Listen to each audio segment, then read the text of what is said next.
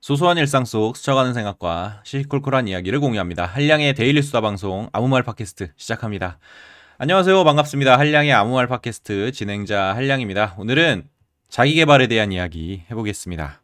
애청자 여러분들은 요즘 스트레스 많이 안 받으시나요? 저는 사실 스트레스를 잘 받지 않는 스타일인데요.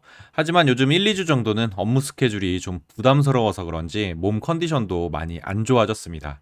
최근에 할 일도 많고 부담도 많고 또 해야 할 일, 미루어둔 일 하나하나 생각하다 보니까 걱정이 산더미처럼 쌓였는데요. 평소에 여유 시간이 없어서 그 초조함에 오히려 집중을 못하는 경우도 많습니다. 그런 상황들이 쌓이면서 스트레스를 더 가중시키는 경향이 있는데요. 하지만 평소 자신의 목표와 업무에 몰두하다 보면 스스로 스트레스를 받고 있는지조차 느끼지 못하는 경우가 많다고 합니다. 그래서 우리는 평소에 우리의 몸 상태를 한 번씩 확인해 보면서 내가 스트레스를 받는가 점검해 보는 것도 중요한데요. 우리 몸은 상당히 민감해서 우리에게 해가 되는 위험 요소를 발견하면 바로 신호를 보내준다고 합니다. 당연히 스트레스를 받게 되면 우리 몸은 그 신호를 우리에게 보내주는데요. 그래서 오늘은 우리 몸이 보내는 8가지 스트레스 신호에 대해 이야기해 보겠습니다. 몸이 보내는 스트레스 신호 첫 번째는 수면 부족입니다. 우리는 하루 일정 시간 이상 휴식을 취해야 하는데요. 하루 중에 대표적인 휴식 시간이 바로 수면 시간입니다. 여러분은 평소에 숙면을 취하시는 편인가요? 아니면 불면에 시달리십니까? 저는 다행히 평소에 잠을 잘 자는 편이라서 좋아하는 팟캐스트 틀어놓고 잠자리에 들면 10분 이내로 바로 잠에 빠져드는데요. 반대로 이런 제가 30분 이상 잠을 못 자고 뒤척인다면 뭔가 문제가 있다는 겁니다.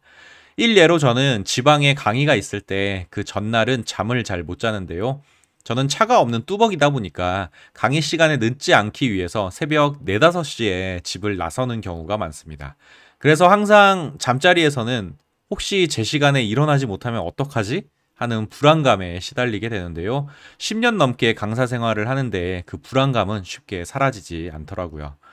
몸이 보내는 스트레스 신호 두 번째는 낮에 피로를 느낀다는 겁니다. 간 때문이야, 간 때문이야. 다들 기억하실 텐데요. 우리나라에서 피로의 원인은 간 때문이라고 다들 믿고 계시잖아요. 하지만 사실 피로감의 근본적인 원인은 평소 충분한 휴식이 부족하기 때문입니다. 그래서 앞서 설명했던 숙면이 중요한데요. 숙면은 우리의 몸과 마음에 큰 영향을 미치기 때문에 잠을 못 잔다는 것은 스트레스를 가중시키는 악순환으로 이어집니다. 몸과 마음에 충분한 휴식을 주기 위해서는 우리의 생각보다 더 오랜 시간이 필요하다고 하는데요. 어설픈 휴식으로 피로가 완전히 풀리지 않는다면 문제는 계속 반복될 겁니다. 몸이 보내는 스트레스 신호 세 번째는 평소에 골골댄다는 겁니다. 스트레스의 가장 큰 문제는 우리의 면역력을 크게 떨어뜨리는 건데요. 그래서 스트레스를 많이 받는 사람들이 큰 병에 걸릴 위험도 높아집니다. 큰 병이 아니더라도 평소 스트레스를 받으면 잔병 치레가 많은데요. 스트레스는 면역력과 더불어 우리의 체력도 크게 떨어뜨립니다. 체력이 받쳐주지 못하다 보니까 작은 병에 걸리더라도 쉽게 회복하지 못하고 또 빨리 극복하지 못하는 경우가 많아지는 겁니다. 몸이 보내는 스트레스 신호 네 번째는 근육통입니다. 애청자 여러분들은 이런 경험 다들 있으실 텐데요. 큰 일을 치르고 나서 몸 여기저기가 아픈 경우입니다. 특히 면접이나 시험처럼 인생의 중대한 일을 치르고 나면 한 3일간은 알아 눕는 경우도 있는데요. 스트레스로 인한 긴장 상태에서 우리 몸의 근육들은 급수축하게 된다고 합니다. 그리고 이런 근육들의 긴장 상태는 몸이 쑤시는 근육통으로 이어지는데요. 그래서 평소 가벼운 스포츠나 스트레칭 운동으로 긴장된 근육을 풀어주는 노력이 필요합니다. 몸이 보내는 스트레스 신호 다섯 번째는 온종일 걱정만 한다는 겁니다. 애청자 여러분들은 극심한 스트레스를 받는 상황에서의 내 모습 하면 어떤 모습이 떠오르시나요? 저는 정말 정신없고 멘탈도 나가 있고 아 어떡하지? 뭐 해야 되지? 하는 걱정들이 앞서는 불안불안한 모습이 떠오르는데요. 사실 스트레스를 많이 받는 상황에서는 오히려 걱정이 늘어서 한 가지 일에 집중하지 못하는 경우가 많습니다. 이런 스트레스 상황에서 걱정을 멈출 수 없다면 그 이유를 찾아보는 것이 좋은데요. 눈앞에 놓인 업무들의 우선순위를 정하지 못해서 업무들 간의 교통 정리가 안 되어 있는 것인지, 아니면 직장 상사나 동료들의 문제인 것인지, 또는 감당할 수 없는 스케줄의 문제인 것인지, 내 걱정과 스트레스를 일으키는 원인을 찾는 노력이 필요하다고 합니다. 일단 걱정을 없애야 무엇에든 집중하고 풀어나갈 수 있으니까요. 몸이 보내는 스트레스 신호 여섯 번째는 감정 조절이 힘들다는 겁니다. 스트레스를 받으면 우리는 감정적으로 예민해진다고 하는데요. 스트레스는 우리 몸에 큰 부담과 압박감을 주고 계속 많은 에너지를 소모하게 하기 때문에 자신을 통제하기가 어렵다고 합니다. 특히 주체할 수 없는 감정에 휘둘리면 아무 때나 울거나 화를 내기도 하는데요. 이런 상황은 우리 몸이 너무 많은 스트레스를 받고 내적으로 마모된 상황을 보여줍니다. 평소에 자신의 감정 변화에 집중하고 감정에 대해 알아가려는 노력이 필요한 이유입니다. 몸이 보내는 스트레스 신호 일곱 번째는 정크푸드가 먹고 싶다는 겁니다. 제 동생도 그러는데 스트레스가 증가될수록 먹성이 좋아지는 것 같습니다. 업무가 많은 기간에는 야근하고 돌아와서 매일 저녁 뭘 시켜 먹는다 하더라고요. 일주일 만에 봐도 살이 엄청 불어가는 모습이 보입니다. 스트레스가 증가하면 체내 코르티졸 수치가 높아져서 설탕과 포화 지방이 풍부한 음식과 음료에 식욕을 느낀다고 하는데요.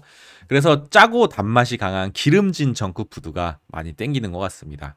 저도 혼자 살면서 야식을 많이 시켜 먹다 보니까 살이 많이 쪄서 간헐적 단식을 요즘에 다이어트로 하고 있는데요.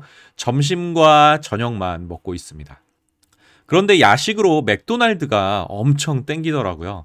저는 치킨이나 피자는 잘 안 먹는데요. 맥도날드 햄버거만큼은 너무너무 먹고 싶은 생각이 들 때가 있습니다.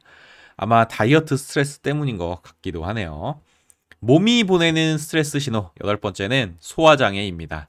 앞서 설명한 것처럼 제 동생은 스트레스가 쌓이면 먹는 것으로 그 스트레스를 푸는 스타일인데요. 저는 식욕은 많지만 소화가 잘 안 돼서 안 먹게 되는 스타일입니다. 제 소화기관은 엄청 약해서 아메리카노 한 잔만 마셔도 헛구역질이 계속 나오고요. 술도 잘 못 마시는데요. 취해서 못 먹는 게 아니라 헛구역질 때문에 못 먹습니다. 저는 그 특유의 불편한 울렁거림과 구토감이 정말 싫습니다. 그런데 일상에서 그런 비슷한 소화불량의 느낌을 크게 느꼈던 적이 있습니다. 바로 예전 직장에서 상사에게 큰 소리로 혼날 때였는데요.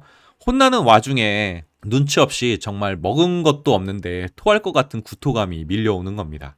사실 스트레스 증상이 가장 잘 나타나는 곳은 소화기관이라고 하는데요. 스트레스가 심해지면 신경이 많이 쓰이고 복통도 상당히 심해진다고 합니다. 저는 구토감을 느끼지만 누군가는 스트레스를 받으면 화장실을 자주 찾게 된다고 하더라고요. 신경성 대장 증후군이라고 하던데요. 그만큼 소화기관은 우리에게 스트레스를 알려주는 가장 예민한 기관인 것 같습니다. 오늘은 몸이 보내는 8가지 스트레스 신호에 대해 이야기해 보았는데요. 정리해 보면 이렇습니다.